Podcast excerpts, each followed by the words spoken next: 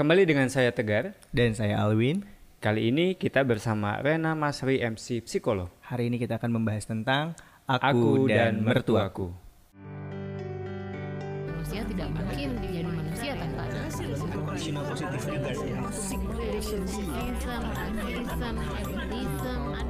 manusia adalah individu yang selfish. Aksara Podcast.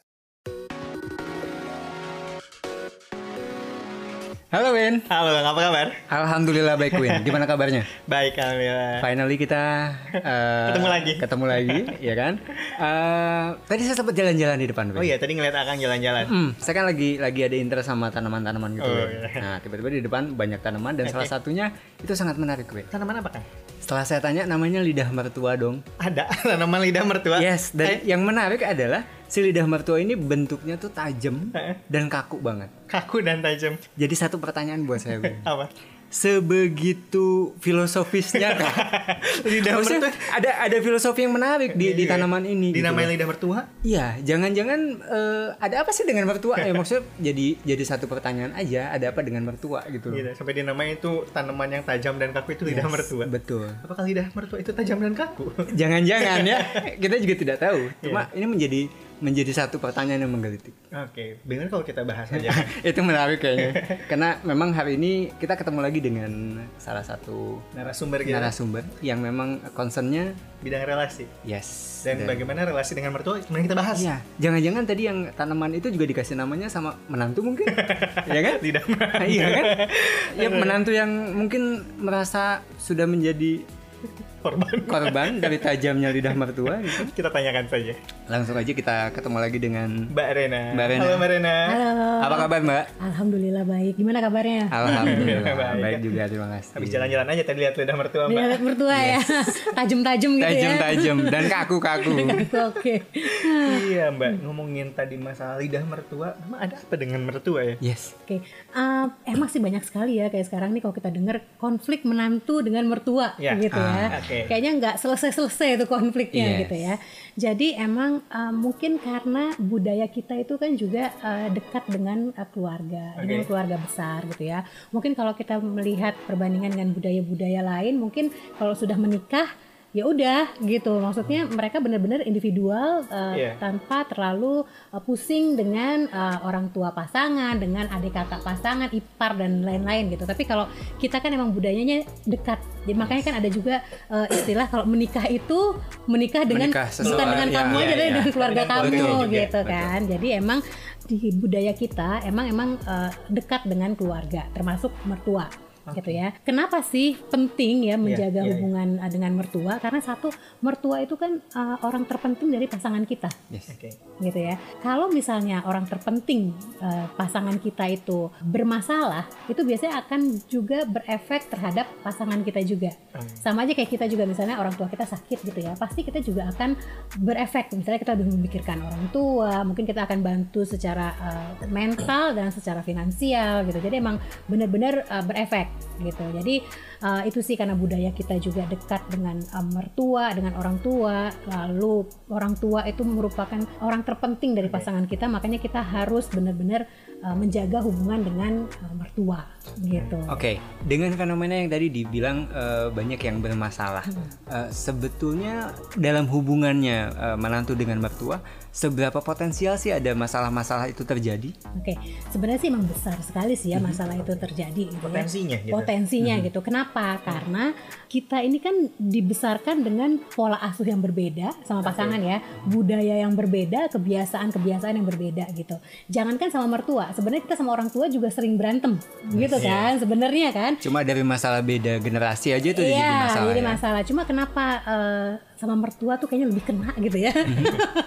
Karena kan emang bukan orang tua kita langsung yang pertama. Terus kita juga mungkin lebih menjaga sikap juga ke suami gitu ya. Karena kalau misalnya kita diomongin mertua misalnya gitu, terus nanti suami jadi misalnya ikut-ikutan. Banyaknya kan seperti itu tuh. Nanti suaminya ikut ke mertua, jadi gak suka juga sama kita. Jadi lebih ke situ gitu. Jadi itu banyak konflik munculnya karena itu. Dan biasanya dimulai pada saat misalnya memiliki anak. Karena perbedaan pola asuh, mungkin sih nggak terlalu signifikan halnya gitu ya, kayak misalnya yang paling sering misalnya menyusui, memberikan ASI atau susu formula gitu misalnya. Okay. Masalah-masalah yang sebenarnya sangat hari-hari sekali gitu, bukan masalah yang besar gitu, tapi karena terus-terusan mungkin makanya akhirnya menimbulkan konflik gitu. Saya jadi ingat ada anak yang lagi nggak boleh makan garam itu kan, sampai tertentu sama mertuanya dikasih yang ada garamnya, itu bisa jadi masalah. Betul gitu. Nah biasanya kalau sama orang tua itu kita bisa lebih tegas gitu. Maksudnya mah aku nggak bisa begini, aku maunya begini mah. Tapi kalau sama mertua karena hubungannya bukan seperti orang tua langsung gitu ya, jadi kita agak nggak enak gitu ya, kita agak menjaga image gitu. Akhirnya kita pendem kan, akhirnya kita lama-lama kesel, akhirnya marah. Gitu. Dampak dari tadi bahayanya, bahayanya dari mendem atau misalnya ya udahlah orang tua nggak memilih untuk tidak melawan, tapi ternyata di dalam banyak kesel juga gitu ya. Itu seberapa besar? Oke, kalau misalnya seperti itu nanti hubungannya ke stres, ke tertekan gitu. Karena kan setiap mau ketemu mertua jadi deg-degan duluan gitu ya. Waduh, nanti salah lagi nih. Kayak misalnya makanan gitu ya, nanti salah lagi nih kalau saya kasih ini gitu ya. Atau misalnya pas kayak tadi belum boleh makan garam anaknya gitu ya. Ternyata pas ke rumah mertua, ternyata mertua kasih aja makanan yang ada garamnya gitu. Jadi kekhawatiran kita akan bertambah gitu kan. Itu kan akhirnya lambat laun akan mempengaruhi kesehatan mental kita pastinya. Efeknya dengan pasangan? Efeknya dengan pasangan pasti ada.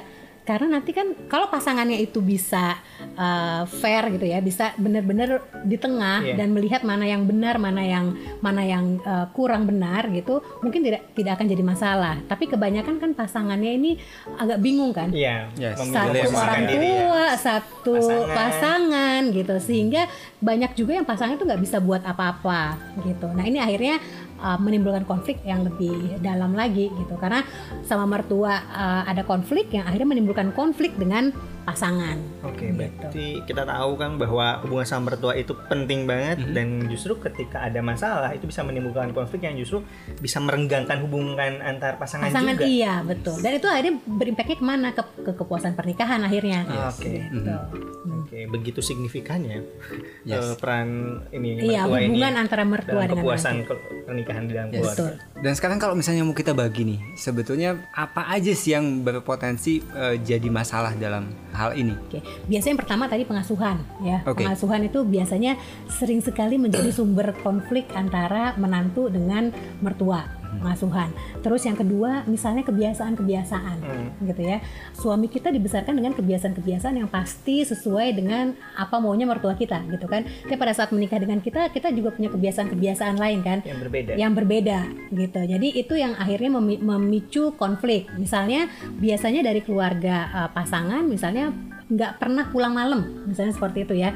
Ternyata pas menikah sama kita, karena kita nggak apa-apa pulang malam di keluarga kita suka nonton midnight apa segala macam gitu, pulang malam itu bisa jadi permasalahan juga gitu, karena perbedaan kebiasaan dalam rumah tangga gitu. Karena di rumah jadi ada double standard gitu ya. Betul, iya betul. Kan namanya menikah kan sebenarnya emang menyatukan dua pemahaman, perbedaan gitu ya. Menyatukan segala macam sih. Banyak value. Betul. Nah, diharapkan ada value, ada kebiasaan dari suami, dari istri.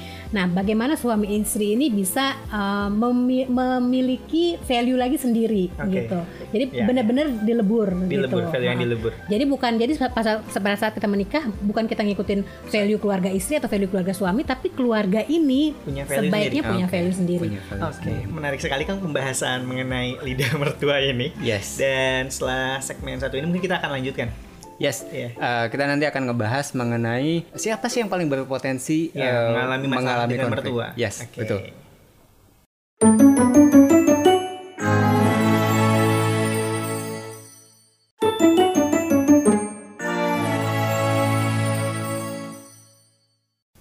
Mbak Rena, kalau kita ngomongin sekarang yang paling berpotensi mengalami masalah relasi. Mertua, biasanya sih kalau kita lihat-lihat, kita dengar-dengar biasanya emang lebih banyak antara menantu perempuan dengan mertua perempuan. Wow. Biasanya seperti itu. Bener nggak? Ada apa mertua perempuan dengan menantu perempuan? Nah, biasanya sih lebih ke emang sifat-sifat perempuan mungkin ya, kayak misalnya lebih emosional, lebih sensitif gitu, terus lebih detail biasanya perempuan juga gitu. Jadi kayak misalnya dan semua dipikirin. Bener nggak sih? Gitu ya. Jadi kayak misalnya lebih sensitif. Kenapa? Kalau misalnya kita dibenarkan pola pengasuhannya, misalnya dibenarkan sikapnya gitu ya.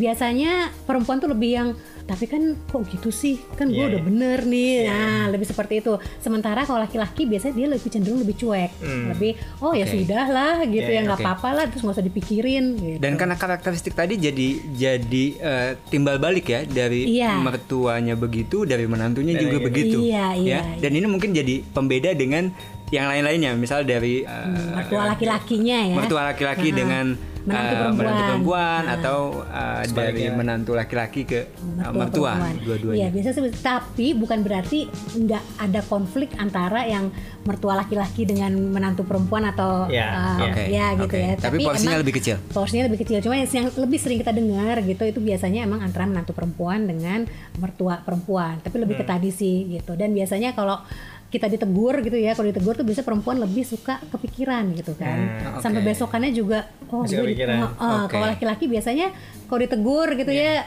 cuek aja. Sebenarnya sih ditegur bukan sama mertua aja ya, kayak ditegur dengan teman gitu, dengan bos di kantor gitu. Perempuan emang biasanya lebih kepikiran dibandingkan dengan laki-laki. So sikap apa yang mesti dilatih nih sama ibu mertua atau anak menantu perempuan? Oke. Sebenarnya sih yang paling harus dipahami dari kedua belah pihak, sebenarnya emang dua-duanya berasal dari latar belakang yang berbeda. Latar belakang budaya, tradisi, kebiasaan, pola asuh, semuanya beda gitu. Jadi kayak seperti tadi saya udah jelaskan, kita sama orang tua kita sendiri aja berpotensi untuk konflik. Kita sama kakak kita, sama adik kita berpotensi untuk konflik. Padahal dengan pola asuh yang sama ya, keluarga yang sama, kebiasaan yang sama gitu. Apalagi ini dengan kondisi yang jauh berbeda. Ya, yang berbeda gitu. Jadi perlunya pemahaman seperti itu gitu. Jadi nggak semua bisa kita lakukan dengan cara kita dididik. Dalam arti harus pinjem frame-nya orang lagi. Membangun awareness itu dulu. Iya, kan sudut pandangnya, empatinya juga mesti kita kembangkan gitu. Bagaimana kan sekarang juga teknologi juga maju ya. Terus semua hal sekarang udah berkembang gitu. Jadi mungkin yang dulu waktu orang tua kita hadapi pada masa baru-baru menikah itu akan berbeda dengan apa yang anak-anak mereka hadapi pada saat menikah gitu. Oke. Saya jadi pengen menggali lebih banyak soal tadi kebiasaan-kebiasaan, misalnya terlalu memusingkan hal-hal yang detail. Bahasa saya ekstrem aja ya. Terlalu memusingkan hal-hal detail. Kemudian belum lagi kalau udah cerewetnya kan. Ini gimana nih, siapa yang harus ngerem atau apa yang sebetulnya harus dilakukan sama pihak-pihak ini? Sebenarnya sih kalau saya pribadi, menantu juga harus melihat gitu ya. Maksudnya anak suaminya itu kan sebenarnya udah dididik oleh orang tuanya sampai usia let's say ya 26 tahun menikah. Setelah menikah dia ikut kita gitu, ikut istri gitu. Jadi pasti ada sesuatu yang kosong gitu, ada sesuatu yang hilang dari mertua kita.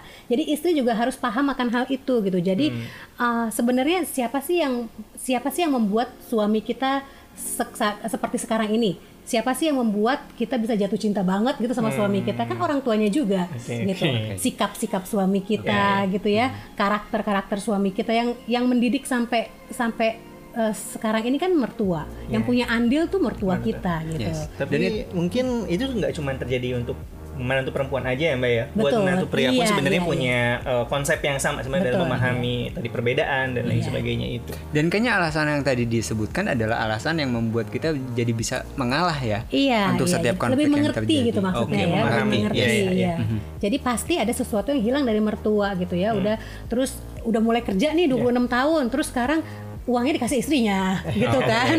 Sebagian besar dikasih istrinya gitu. Jadi pasti ada hal-hal yang apa ya, ada yang hilang dari mertua kita. Jadi menantu juga harus memahami akan hal itu gitu. Kalau misalnya kita bicara gini, potensi konflik ini muncul lebih besar apakah ketika si pasangan ini tinggal sama mertua atau enggak, atau seperti apa sebenarnya? Oke, sebenarnya sih ini sangat individual ya, sangat case per case gitu, karena beda-beda kasusnya. Cuma emang kalau misalnya mertua juga nggak selalu selamanya setajam pohon tadi. Oke, baiklah. Ada juga mertua-mertua baik hati ya. Ada juga mertua yang nggak tajam. Oke, iya. Jadi kalau misalnya emang ternyata hubungan antara menantu mertua itu baik, ya tinggal bersama juga nggak akan ada masalah gitu. Cuma yang jadi masalah kalau misalnya emang hubungannya kurang baik, sehingga akhirnya sehari-hari rutinitas ketemu terus, komplain terus gitu kan, terjadi konflik kecil-kecil yang akhirnya nanti akan berpengaruh juga ke kepuasan pernikahan nanti ujung-ujungnya. Oke, jadi intinya adalah bahwa kalau bicara siapa yang paling berpotensi tadi udah dibahas, tapi semuanya tetap punya potensi konflik itu. Tinggal bagaimana kita saling mengerti satu sama lain. Nah, kaitannya dengan statement terakhir dari Mbak Rena, kita akan bahas lebih lanjut soal harus lepas atau tinggal bersama mertua. Mana yang lebih baik? Mana yang lebih baik? Gitu ya? Nanti kita akan bahas di segmen berikutnya.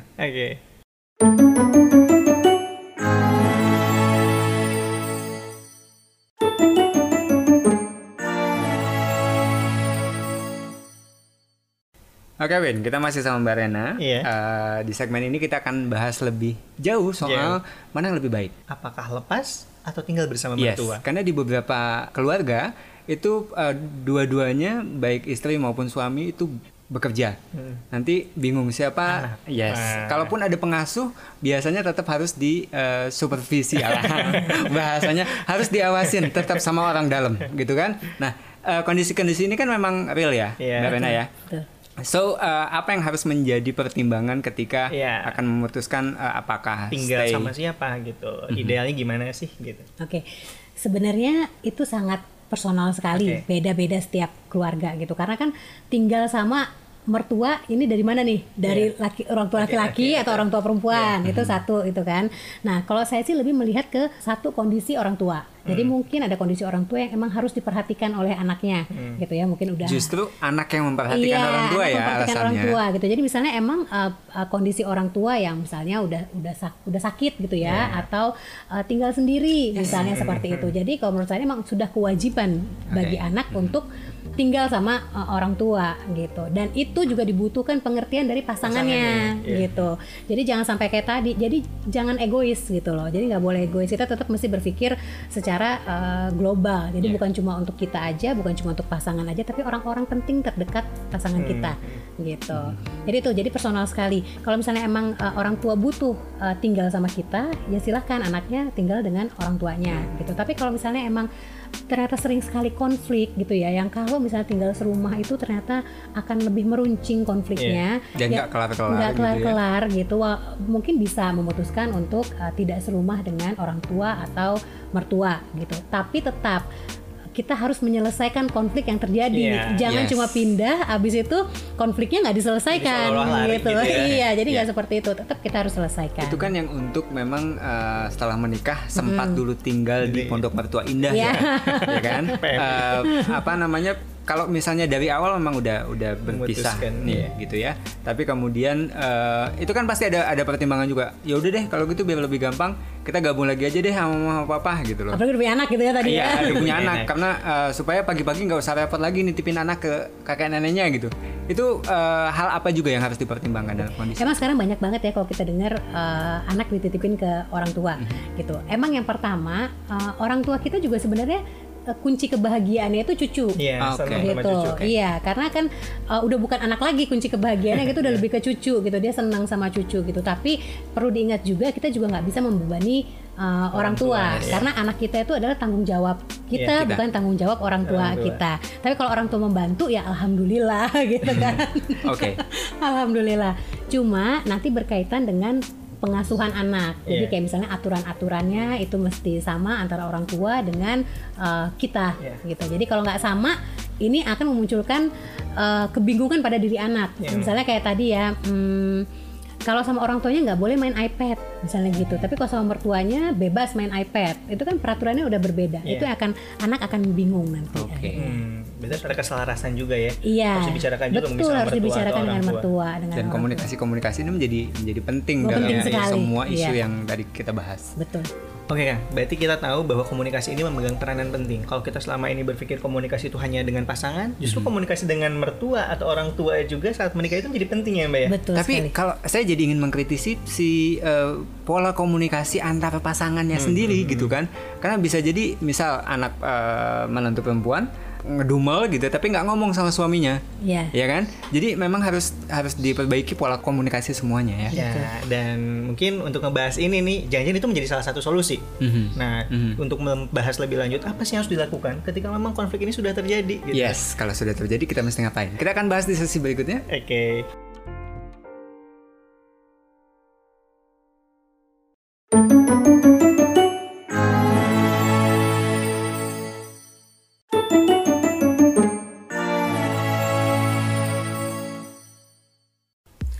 Yang memperbaiki pola komunikasi itu menjadi salah satu solusi kan? Yes, dan ngomongin solusi kita masuk ke segmen terakhir di mana kita pengen ngomongin soal apa yang harus dilakukan sama para pihak ini ketika masalahnya memang sudah terjadi. Oke, jadi bagaimana ya penanganan kalau seandainya konflik itu sudah muncul antara menantu dengan mertua? Yes. Yang pertama, yang tadi itu komunikasi itu penting sekali. Komunikasi itu penting sekali. Bagaimana kita mengutarakan kayak tadi yang sudah pernah saya sampaikan, kita dan pasangan itu harus satu tim. Jadi itu yang harus kita ingat. Kita satu tim, gitu, bukan beda tim. Jadi kita harus benar-benar satu visi misi, satu sudut pandang dan kompak gitu. Jadi sebisa mungkin kita harus melihat secara fair. Walaupun itu antara orang tua kita atau mertua kita. Gitu, itu pertama komunikasi. Dan segala hal daripada tadi dipendam dan akhirnya stres, tertekan, itu kita bicarakan. Kemana sih yang pertama? Ke suami, ke istri, ke pasangan gitu. Sampaikan aja kalau misalnya ternyata ada hal-hal dari orang tua kita atau mertua kita yang mengganggu nih, yang bikin gak nyaman. Yang bikin gak nyaman. Bagaimana untuk memulainya ketika misalnya kita kayaknya udah malas banget deh gitu, tapi ini harus diawali kan? Harus diawali, betul. Bagaimana memulainya? Nah, kita mesti cari waktu yang tepat. Jadi jangan suami atau istri baru pulang kerja buka pintu, gitu ya kan? Saya mau ngomong, gitu kan? Oke, timing. Iya, itu harus tepat, gitu. Cari situasi yang nyaman, yang relax, gitu ya. Lalu cara komunikasinya, cara komunikasi juga harus tepat. Jadi pertama, misalnya jangan menyalahkan. Jadi kita jangan diawali dengan nyokap lo tuh ya, misalnya gitu ya. Yeah. Tapi carilah bahasa-bahasa yang lebih baik gitu, yang lebih wise gitu. Misalnya didahului dengan I message misalnya. Jadi lebih ke perasaan, mengungkapkan perasaan kita. Jadi lebih ke mengungkapkan apa sih yang kita rasakan gitu ya. Misalnya kayak Mas, kayaknya aku ngerasanya agak tertekan deh soalnya kemarin tuh mama tuh bilang seperti ini, gini.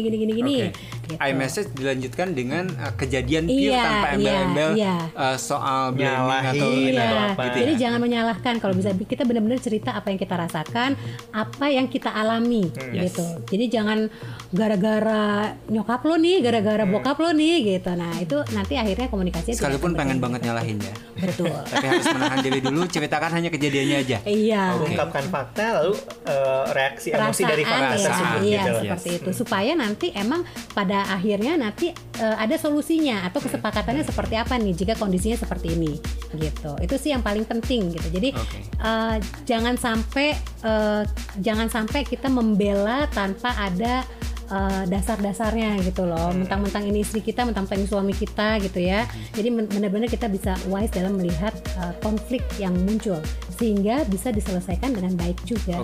Itu bagaimana memulai komunikasi dengan pasangan. Terus sekarang bagaimana memulai komunikasi sama mertua? Mertua. Yes. Kalau mertua jadi biasanya gini, kita juga mesti tahu nih mertua kita tuh sukanya apa, kebiasaannya apa, gitu. Jadi kita bisa the power of martabak. Bawain martabak. Oke. Jadi kayaknya dulu bawainnya martabak terus ya. Ketahuan. Jadi benar, jadi kita mesti tahu juga gitu supaya nanti sama aja lah kayak kita gitu ya. Kadang-kadang kita suka film apa gitu ya. Pada saat kita ngomongin film itu gitu kita jadi lebih nyambung gitu misalnya. Misalnya mertua kita suka sekali masak, mungkin pada saat masak gitu kita mulai pembicaraan atau kasih dulu masakan kita atau tanya resep dulu gitu. Masak jadi martabak gitu. Nah, 2 kali lipat. Ya. Jadi intinya kita bikin momen dulu untuk kemudian kita ngomong mulai pembicaraan yang lebih dalam. Kalau misalnya emang mertua kita tipe-tipe yang agak sulit diajak bicara langsung. Tapi kalau misalnya emang ternyata mertua juga orangnya yang terbuka gitu ya, gampang diajak komunikasi ya silakan, tinggal cari waktu yang tepat kita bisa bicarakan. Kemudian apa yang harus dihindari nih? Ketika mau memulai pembicaraan sama mertua, apa yang harus dihindari? Sebenarnya sih intinya sama sih dengan bagaimana cara kita berkomunikasi dengan pasangan gitu ya, jangan menyalahkan gitu. Dan kita juga kayak tadi sudah dijelaskan di awal, mertua kita juga pasti punya dasar-dasar untuk mengatakan A misalnya gitu ya. Kenapa anak boleh dikasih garam tadi gitu kan, sementara sama kita nggak boleh dikasih garam gitu. Pasti punya alasannya juga gitu. Jadi coba kita dengarkan juga, kita dengarkan dulu. Kalaupun kita mau membantah gitu ya, nggak sesuai sama pendapat kita, kita sampaikan pendapat kita dengan cara yang baik juga gitu. Jangan menyalahkan gitu. Misalnya kayak sekarang ASI tuh bagus loh gitu dibandingin susu formula, kita juga bisa kasih data-datanya gitu, komen-komen para ahli gitu, sehingga mertua kita juga lebih terbuka juga gitu. Karena kan biasanya ada generation gap nih antara anak dengan orang tua gitu, yang benar-benar berbeda gitu pengasuhan antara yang orang tua kita alami dengan yang saat ini kita alami gitu. Dan untuk inisiasinya Mbak, bakal memang inisiasi penyelesaian konflik ini harus selalu dimulai dari anak atau menantu, atau sebenarnya bisa dimulai dari mertua juga? Bisa dimulai dari siapa aja sebenarnya sih. Jadi tergantung kalau misalnya anaknya emang lebih komunikatif gitu ya. Anak misalnya istrinya lah lebih komunikatif, dia kayaknya lebih bisa nyambung ngobrol kemana-mana, bisa inisiasi dari istri untuk bicara gitu. Tapi kalau misalnya emang mertuanya seterbuka itu dan komunikatif gitu, mau melakukan komunikasi duluan dengan menantu itu juga silahkan. Jadi itu benar-benar kasus per kasus, nggak bisa disamaratakan untuk semua konflik antara menantu dengan mertua. Kayaknya ada satu pertanyaan yang belum ditanyain. Misalnya pasangan kita yang bermasalah dengan orang tua kita, kita mesti ngapain? Sebagai pasangan. Sebagai pasangan. Ya, sebagai pasangan dan sebagai anaknya. Nah, jadi yang pertama, kita mesti melihat konflik itu secara jelas, secara menyeluruh gitu. Helikopter view. Gitu. Jadi bird view. Jadi jangan sampai kita mentang-mentang itu orang tua kita gitu ya. Jadi salah pun kita bela, atau mentang-mentang itu suami kita salah pun kita bela. Tetap kita harus fair, kita harus berdiri di tengah-tengah gitu loh. Karena begitu kita memihak ke satu pihak, itu akan muncul konflik lainnya pastinya. Muncul konflik baru. Jadi kita benar-benar harus di tengah-tengah, dan kita benar-benar melihat yang mana yang benar, mana yang kurang tepat gitu. Sehingga kita bisa menemukan solusi yang terbaik bagi semuanya. Berarti gitu. Solusi itu bisa terbentuk ketika kita perspektifnya lebih luas. Iya, gitu. Dan kita lebih fair ya. Kita lebih bijak dalam menyikapi konflik yang terjadi gitu. Dan ini katanya harus tenang dulu ya, Mbak, sehingga bisa melihat kondisi itu lebih. Sebenarnya sih ngomong gampang ya, gitu kan. Jadi kita juga harus tetap bisa jaga sikap dan jaga emosi baik ke orang tua kita maupun ke pasangan kita gitu. Jadi kuncinya ada di tengah-tengah ini. Betul, tengah-tengah. Dan yang tadi itu, kita walaupun pasangan kita bermasalah dengan orang tua kita tetap satu tim dengan pasangan kita. Kita satu tim gitu. Tapi nggak bisa dipungkirin kita juga satu tim sama orang tua kita, ya kan? Banyak, jadi dibikin jadi satu tim yang lebih besar gitu. Jadi barengan timnya. Kayak tadi kan value-nya banyak nih. Value-nya banyak nih, bagaimana kita bisa sedemikian rupa memformulasikan gitu ya kebiasaan-kebiasaan value-value tersebut jadi value keluarga kecil yang kita bangun ini. Menarik sekali. Dan saya yakin ini pasti bahasannya masih banyak banget. Gitu, kalau kita buka sesi tanya jawab, banyak banget yang mau nanya, ya kan? Tapi kira-kira nih dari sesi yang semua yang sudah kita bahas dari pertama tadi, kira-kira apa yang bisa kita simpulkan dari obrolan ini? Mbak Rena. Yang pertama pastinya lidah mertua nggak selamanya tajam. Itu kayaknya pohon tanaman itu mesti diubah namanya lidah gitu buaya ya. karena benar, karena image-nya kan lidah mertua gitu tajam. Yes. Jadi kan kita juga pada saat kita memiliki mertua pertama kali kita dia tuh lidahnya gitu salah ya. Jadi yakinlah yang pertama kalau lidah mertua itu nggak selalu tajam, nggak selamanya tajam. Yang kedua emang kita mesti bangun komunikasi kebersamaan, kita bisa misalnya kayak makan bareng-bareng gitu supaya kedekatannya itu terjalin antara keluarga pasangan kita. Team building.